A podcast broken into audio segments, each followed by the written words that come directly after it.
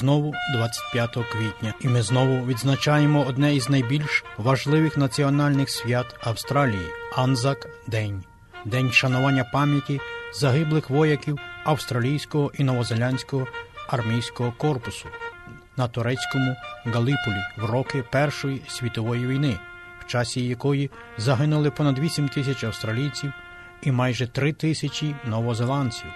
Вшановуємо і згадуємо їх і усіх тих, котрі полягали на полях битв заради кращого майбутнього для своїх нащадків та інших народів. Слава їм і вічна пам'ять.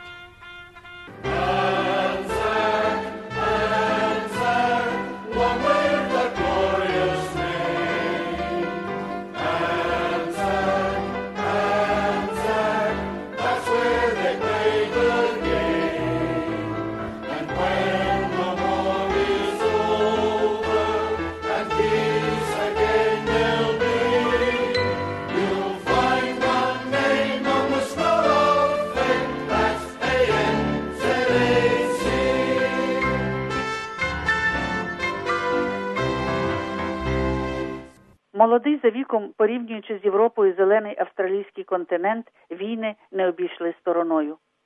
Австралія понесла великі втрати у війнах, починаючи з Англобурської у Південній Африці з 1899 до 1902 років. Гинули тисячі офіцерів, солдат та австралійських коней, підтримуючи Британську імперію. А в 1915-му, всього через 13 років, нове покоління австралійського та новозеландського війська за наказом Уінстона Черчилля понесло величезні втрати в Галіпольському десанті. А далі Європа, а потім знову війни, Друга світова та В'єтнамська. І тому австралійці, як і кожна нація, мають свій день пам'яті загиблим у всіх війнах ХХ століття, а зокрема воїнам, що загинули під час Першої світової війни, яка принесла найбільше втрат серед союзних військ. Таким днем в Австралії є 25 квітня і назва його Ензак Дей, який започаткували з 1916 року в Брізбені, а згодом у всіх інших штатах. Назва Ензак це абревіатура кодової назви Збройних сил австралійського та новозеландського військового корпусу Australian and New Zealand Army Corps, яка виникла у 1914 році. Подія легенда в Турції на сумновідомому кожному австралійцю півострові Галіполі під час Першої світової війни і спонукала до назви Ензак Дей.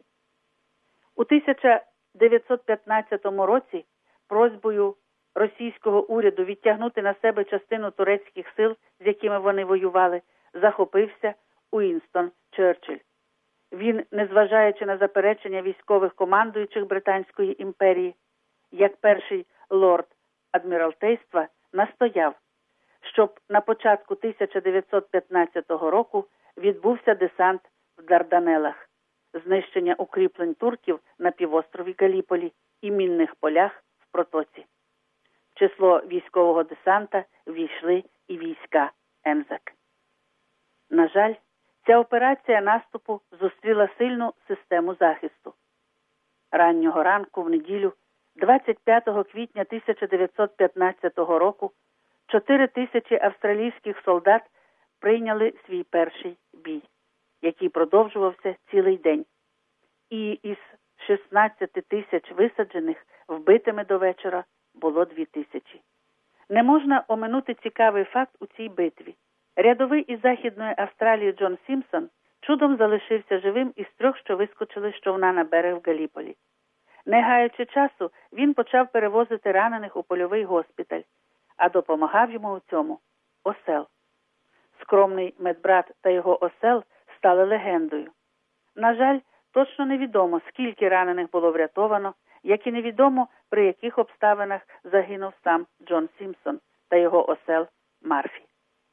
Кровопролитні жорстокі бої на Галіполі продовжувалися до 20 грудня 1915 року.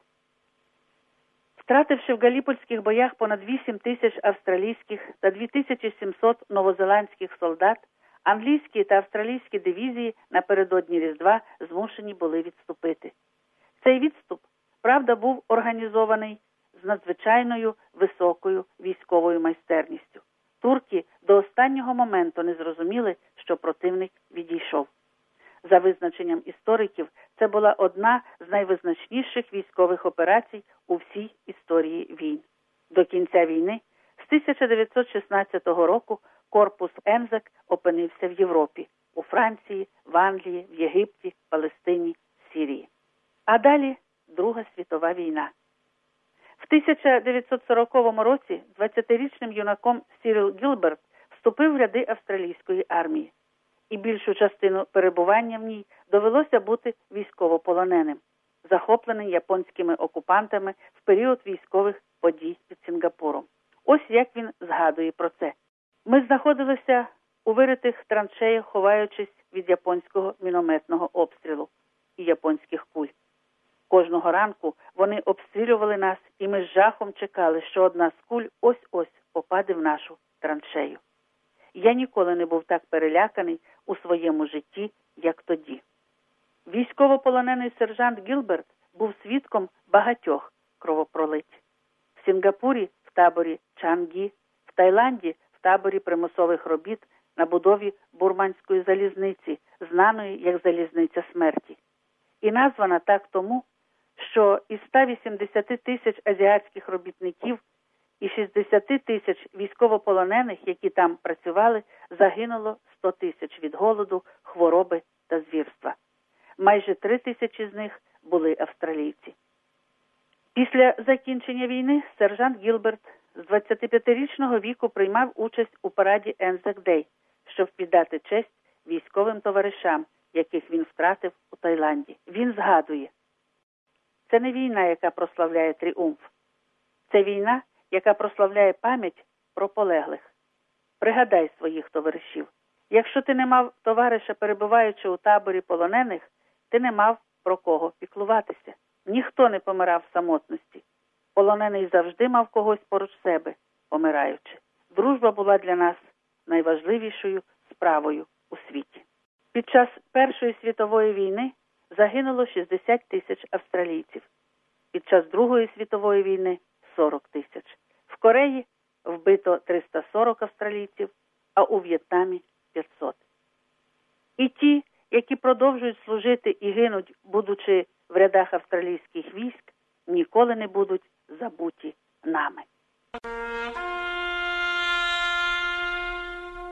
В 1934 році у Мельбурні встановлено храм пам'яті всім, хто брав участь у Першій світовій війні. Недалеко від нього знаходиться пам'ятник Джону Сімпсону та його ослу Марфі.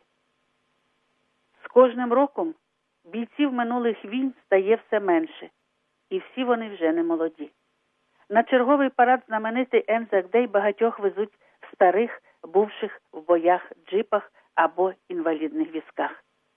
Але закручені ліві поля військових капелюхів їм, як і колись до лиця, як і сама військова форма збережена до того дня.